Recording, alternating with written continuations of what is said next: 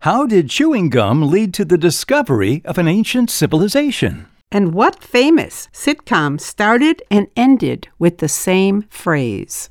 Really? Mm hmm. Started and ended with the same phrase. Mm hmm. Okay. Answers to these and other questions coming up in this episode of The Off Ramp with Bob And Marsha. Smith.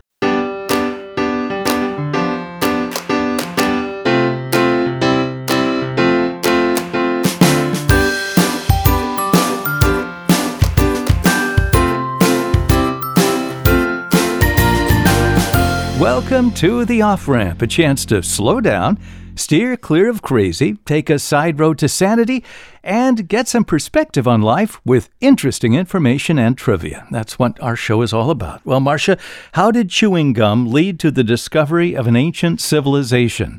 I say discovery being European discovery. Yeah.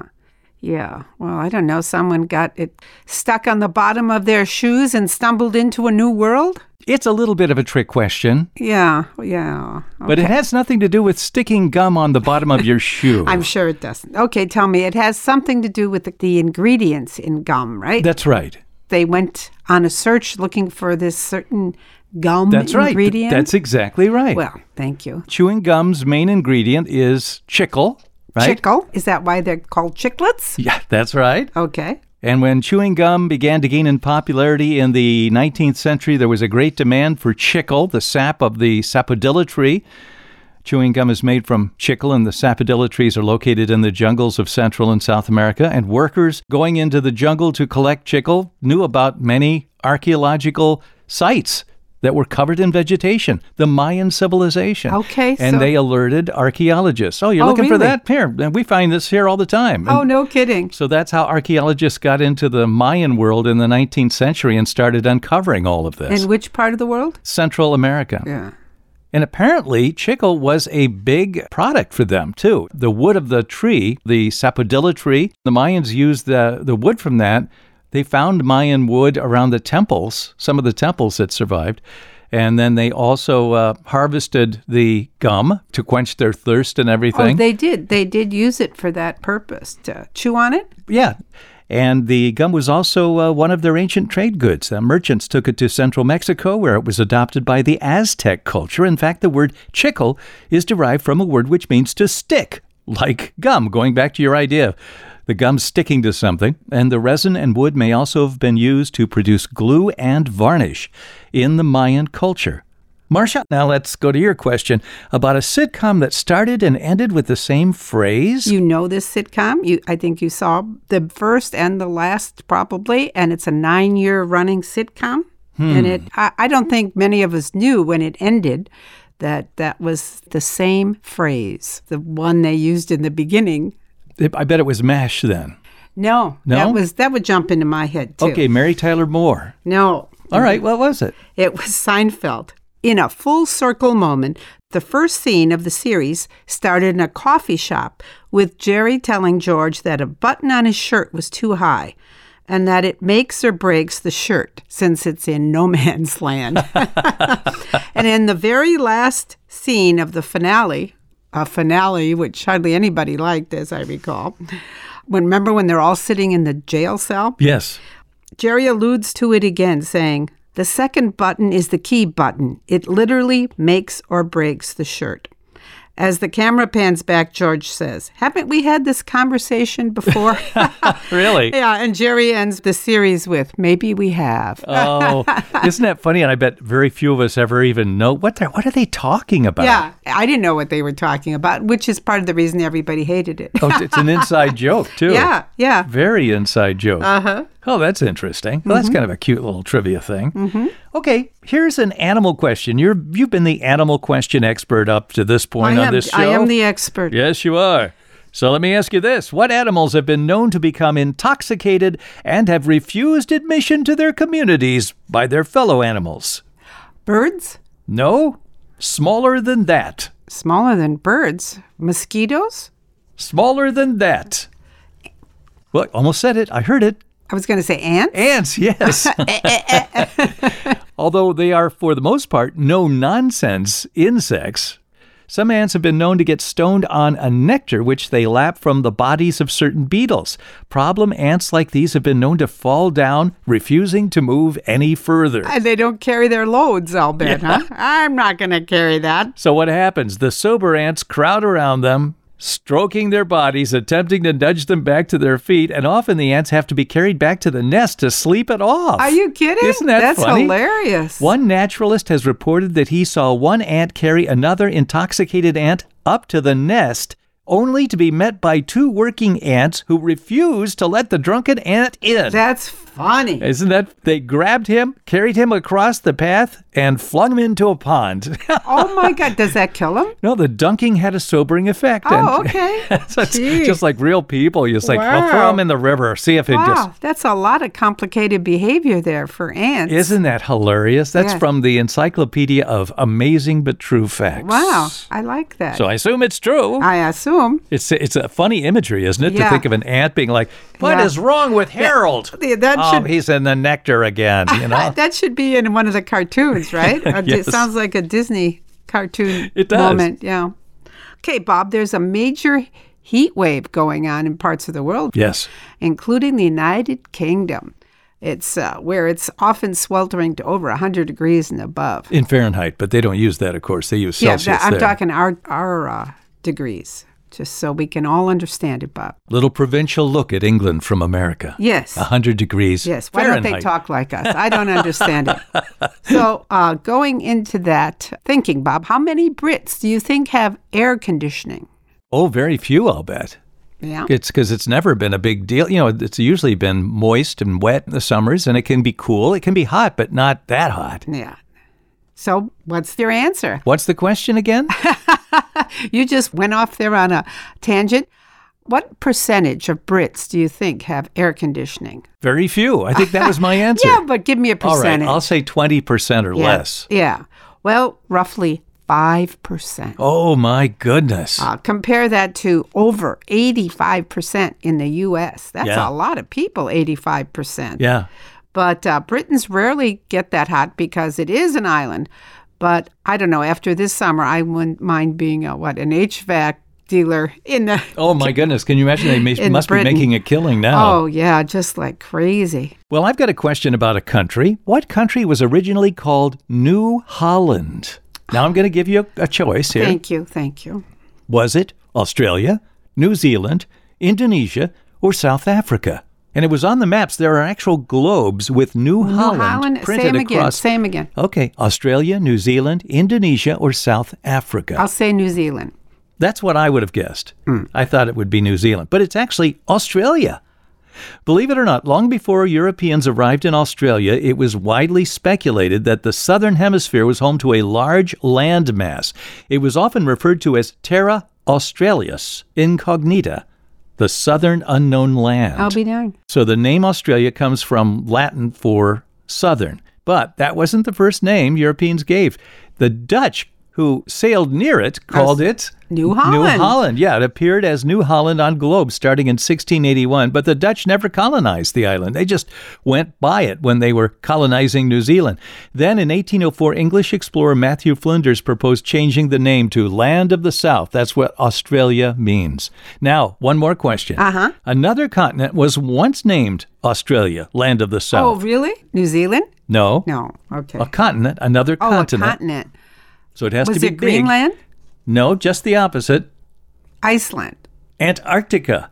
That was called. That was called Australia originally. Really? Yeah, the bottom of the earth.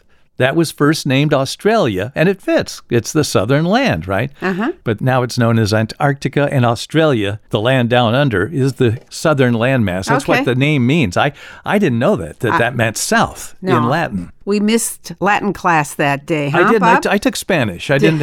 uh, but, you know, it's derived from Latin. okay, but I yeah. just I got out of English by the skin of my So teeth. Australis is Latin for austral, which means southern, and that's where Australia comes from. Mm-hmm.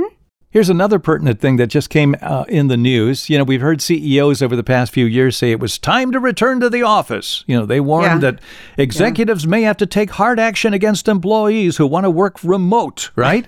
Wonder how's that going? Ah, not very well, huh? well, well. Here's an update on that. A study from April 2022 from a research consortium backed by the uh, office messaging company Slack has found that 35% of non executives surveyed were back in the office five days a week. But guess what? Only 19% of executives were there. Really? Yes. They stayed home. Well, that's surprising. They're still staying home. How can you be in charge of anything if you're not there? So, for two years after COVID strikes, fewer executives are in the office than workers. And Love that it. comes from a New York Times article Hey, is anybody watching the interns? because the problem is the interns are graduating from college. They want to go into a company Yeah. and, and form relationships with people to Right, help and their they're not careers. there. And there's nobody there. Well, I think I would insist on executives at least three days a week. Don't you think? I would Bob? think. Let's Stupid. do that. Let's get the workers together and tell the executives what to do. Yeah. You get your butts in here. That's just dumb. Don't you kind of wonder where this is all headed with all the empty office space? Well, and you know, it's not just people who worked in cities either. What about all those big suburban office parks? That's what I'm thinking all the time. What are they going to do with all They're that? suffering too. If you drove on the Illinois State Tollway for years, you might remember seeing big office parks with huge logos like the one for Allstate Insurance. well, we did all the time. Allstate's former 232 acre headquarters campus is empty. 95% of their employees were able to work from home during the uh, COVID uh, Uh-huh. lockdown. And so they said, okay, goodbye. They said goodbye to their home of 55 years. So that complex is maybe developed into a warehouse complex. And Jeez. developers of other big office parks in suburbs are thinking of turning them into, you know, apartment buildings or housing complexes. Wow. So big changes in the world. yeah. Who would have thought that? uh, Yeah. that one of the biggest outcomes from the lockdown was all that. This is a good final quote on that. As one developer put it, don't worry, in the built environment, nothing ever completely disappears. That's been true of factories, mills, and canals. They've Uh-huh. all been converted into something else. Yeah. They think it may be true of the 20th century suburban office parks, too. Okay, so Bob, in the past, we have talked about the most popular foods in the United States. Uh-huh. uh pizza topped the list, 55%, followed by hamburger, ice cream, and french fries, all top notch healthy foods. All at the top of the food pyramid. You're absolutely right. uh, who do you think is considered the healthiest state? in the United States. Correct. The healthiest state. I'd say California. Mm-hmm. I would have said that or Colorado. But no, nay, nay, it is Vermont. Oh. The obesity rate and smoking is lower than many states, with just about 80% of the residents reporting daily exercise. So Vermont really tops it. But returning to the most popular foods okay. question, let's talk about the world. Hmm. Based on data from 50 countries, what are the most popular foods in the world? Now that's an interesting question. Yeah. Most popular food. I would say rice has to be one because it'd be big in, in Asia. I mean, it's, It's- a huge crop. It's fourth on the list of the world. and uh, it's used in all kinds of European dishes too. I Yeah, mean, you know, American yeah. and European. But so you'll that's like- fourth on the list, right? Yeah. Okay, so I need to have the f- top three. yeah, I bet bread has to be one. that's uh, farther down the road. Really? Yeah, way down. Uh, Because I think of grains. Wow, yeah, Oh, that's but the, interesting. you'll like the top because it's pretty much what you eat a lot. what is it? Lettuce. Number I eat one, a lot of salads. Number one is salad, okay. and number two is chicken. Okay, so they list salad as a food. Yeah. Oh, I, I think of salad as a combination of things. Well, every country has a little different mix mashup of salads. Okay, but it's salads are the basically number one number one foods. followed by chicken, cheese, rice. And then these, I don't understand. Tea and coffee. I- You ever think of tea and coffee as the top foods? Well, only going back to that thing where he talked about the tea being thought of as an aphrodisiac. I'm sure that, you know, remember people were putting tea leaves in their sandwiches and Yeah, everything? Yeah, I yeah. can see that. But And that's uh, number seven is milk, followed by eggs, apples, and soup. wow, that's, That's it. interesting. I didn't hear any beef on there. Now, it comes later, but the Wow. top 10 most popular foods in the world Well, the top ones sound pretty uh, healthy. Healthy, Yeah, they what are do. they again? The top four, let's say? uh, salad, chicken, cheese, and rice. Not bad. No, That's great. yeah. Okay. What do you got, Mr. Bob? I've got a question on, Good. uh, on That's the expression. idea. you know, we love word expression questions here. Yeah. Mm. Okay. So, cat got your tongue. Cat got your tongue. What do they think was the origin of that expression? Now, that's a question you throw to a person when they don't seem to know what to say, like I didn't just there. and, I, and I paused for a moment. Yeah. Oh, Cat that's- got your tongue. Where do they think that came from? Um, gosh, I don't know. Does it go back to Romans? It goes back to punishment, believe it or not. Oh God, did they put? It? Oh, explain, Lucy. Back to the British, of course. the were British kinda Oh, Navy. The British Navy. okay. One of the possible sources for the phrase uh, "cat got your tongue" is the cat o' nine tails, which were used as whips for flogging in the English Navy. Being whipped caused severe pain, so much so that the victim might stay mute for an extended period of time. Oh, really? So that's one potential. Uh-huh. Another potential origin of cat got your tongue comes from ancient Egypt, where people would cut out blasphemers and liars' tongues and feed them to cats. Oh God! That's a story. oh man!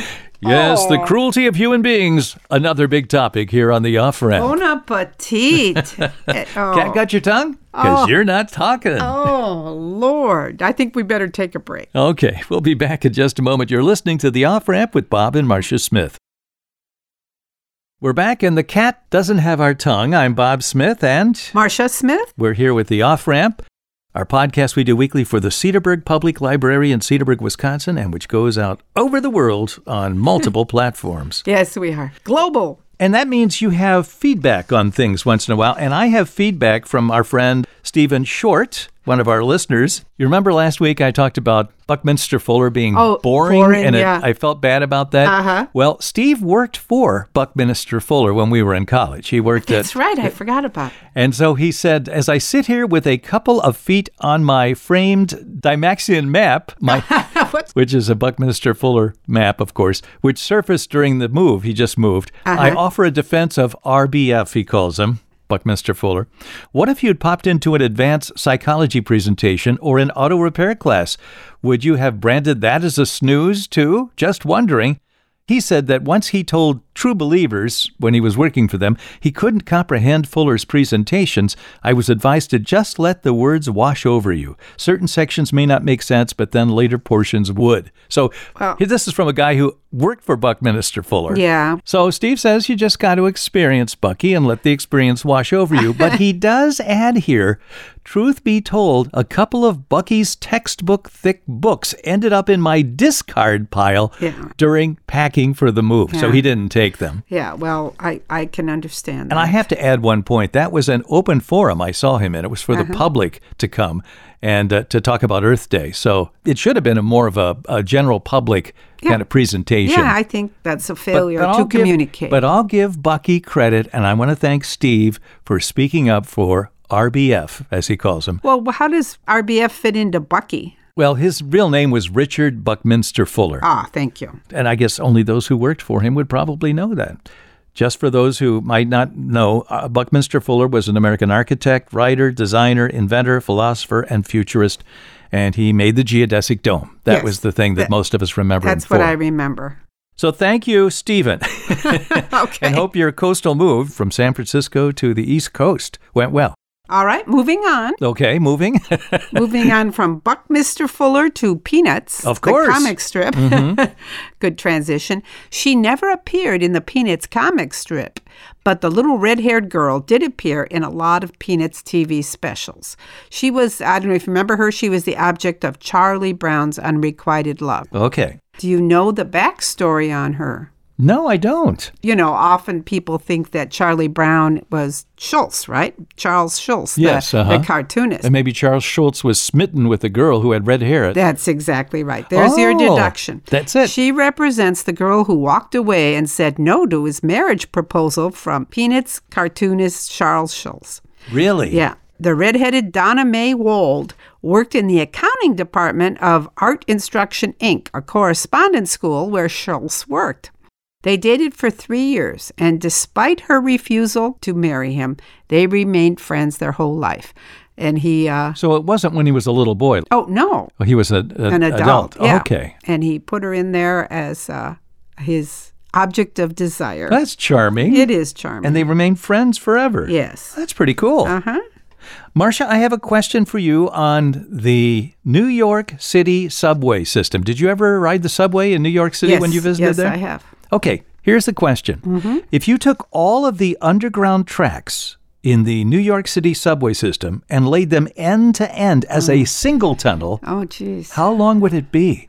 Would it uh, be across the United States? Across part of the United States, Okay. it would roughly be the distance from New York to Cleveland. Okay. That's 418 miles of underground track. And that's how many miles a new cell phone project is going to link. Because if you take the subway today, there are pockets where you can't get any cell phone Is that service. right? Yeah. I didn't know that. But A handful of spots. And a uh, new 10 year effort is aiming to fix that. It's a $600 million project, and it's being paid for by a private communications infrastructure company. who? Oh, Transit Wireless. They've been a provider of cell phone service, Wi Fi service to the subway system for years, but they're going to uh, do this project, spend 600 million, and then they'll eventually share revenue with the city once their installation costs are recouped. And supporters believe extending Wi Fi through all of the tunnels could actually make the subway safer because it'd give authorities multiple sources of communication during emergencies. Oh, okay. Well, that makes sense. Yeah. You would have think that everywhere in New York has connection. Apparently, not even all of the overground subway stations have Wi Fi. It's Really? spotty, it's different places. Okay, so how many underground stations do you think there are in New York City, the subway system? Because they're going to link all those underground stations too. Together, how many under uh, 24? Now, well, let's try this again. You got 418 miles of underground track. How many stations do you think are down there? Um 52. 218. Oh my goodness. Well, And the new Yeah. project will extend Wi Fi service to all those plus the above ground stations as well. Huh. I never think about that. Did you need Wi Fi underground too? yeah. If you're going to stay in touch, I'm sure people are doing work on the subway Yeah, Uh, system and they lose their work between stations and so Yeah. forth. Jeez. Okay, Bob. What do these four movies have in common? Okay. Okay. A Nightmare on Elm Street, Goodfellas, Three Billboards Outside Ebbing, Missouri. We saw that, remember that? Mm-hmm. And The Exorcist. What's the question again? What do they all have in common? What do they all have in common? Elms, Nightmare on Elm Street, Goodfellas. I don't. I Exorcist. can't think of a common I know. commonality. You'll there. be surprised. okay. They're all based on true stories. Oh no, kidding! Yeah, I did- Nightmare on Elm Street is Yeah. based on a true well, story. that is the most interesting of them. You can see why Exorcist, there was a real case of uh, Yeah, exorcism. exorcism. Multiple cases. And uh, and the billboard outside Ebbing that uh, Frances McDermott played, that was a real mother. Uh huh. And uh, Goodfellas was based on a guy who uh, wanted to grow up to be a mafia guy. Of course. But Nightmare on Elm Street, that came from, and this is very weird, Laotian male refugees after the war. Mm-hmm. They suffered traumatic resettlement problems when they came to the U.S. okay. and they suffered from horrific nightmares, and many of them died during the During nightmares. the nightmares? Yes. Wow. And a lot of them wouldn't even go to sleep, and then they died from sleep deprivation. Oh my God. Yeah, so that was the basis of Nightmare on Elm Street. Wow. I don't think that's the storyline of that movie. No, but, not uh, at all. It has nothing to do with refugees, but that was the thought starter for that movie. Who would know that? That's No, interesting. Oh, I did, and now I've of shared course. it with the Th- world. Thank you very much, You're Marcia. welcome. Okay. Here's something that's related to a recent incident. So I'm going to ask you this question What is the beeswax wreck? Ever heard of that? The beeswax wreck. No. Is it a man who overdosed on honey? He's the beeswax wreck. The crash of a truck shipping beeswax candles, or a shipwreck that may have inspired the movie Goonies. Well, I'll go with three shipwreck. That's exactly right. The movie connection is the answer because marine archaeologists in Oregon have now concluded they've discovered remnants of a centuries old shipwreck that they believe inspired the movie The Goonies. But actually, it's more interesting than The Goonies. The Goonies was about a treasure ship uh, somewhere on the coast, off the coast of Oregon. What they have actually found is 20 pieces of wood in a cave off the Oregon coast in June, and it turned out to be wreckage from a Spanish galleon which crashed in 1693, and it was carrying beeswax, I'll be darned. beeswax and Chinese pottery. Well, that's an interesting combo. It was part of a luxury goods trade that was between Manila and Acapulco, Mexico, and the ship got knocked off course. Now, there's always been thoughts that something like that happened. They couldn't ever put the pieces together because for centuries people were finding pieces of pottery shards that were Chinese Uh-huh. and little markings on things that were from beeswax containers. They never could put it all together. But recently, an Oregon local was searching for gemstones off the coast when he discovered this timber, and he said, That looks like it came from a boat. So he alerted archaeologists. And there's a group called the Maritime Archaeological Society You'd like that. Oh, that sounds fascinating. and they published a very interesting article. Apparently, this ship had many tons of beeswax in large blocks and candles. And then the porcelain wares were intended for the luxury markets in the New World in the late 1600s. I didn't know that. We had That's global hard- trade like that. Yeah, that's Global- hard to believe, isn't it? to European communities in the New World. They traced the pottery, the porcelain, to being made sometime between 1680 and 1700. They think that in 1700 there was a major earthquake that Okay. created a tsunami, and then Oh, that, that brought scattered in all of the, stuff around the shards and coast. stuff. Yeah. Okay. Well, that makes sense. But apparently, the Nehalem Indians, their oral history traditions have often said that some of the crew of a surviving shipwreck lived with the coastal Indians for some time, leaving behind descendants whose families continue to this day Spanish sailors up in Oregon. Isn't that amazing? Yes. And this whole ship, it's called the, the Beeswax Shipwreck. Go online and you'll find fascinating stories about it. Will do. That was intriguing, Bob. Okay, I'm going to finish up with a couple of uh, quotes here. Okay. All right, here's a quote from Orson Welles Okay. When you're down and out, something always turns up, and it's usually the noses of your friends. Well, that's from personal experience. he said uh, that. he went through a long, hard time there for a while. And here's from quarterback Johnny Unitas. I could have played two or three more years. All I needed was a leg transplant. There's a man who knows his equipment. All right, a leg transplant. Wouldn't it be nice if we could get those kinds of things that would take, right? Yeah, that I need would- a new leg, you know. that can make you still be a good quarterback. Oh my. All right, well, time is up for what we have. We want to thank Steve for his comments and invite anyone else listening. We'd love to hear from you. You can go to our website, theofframp.show, go down to contact us and leave your information. You can also leave us questions that we can pose to one another as well. That's it. I'm Bob Smith. I'm Marcia Smith. Join us again next time when we return with more great trivia here on The, Off Ramp.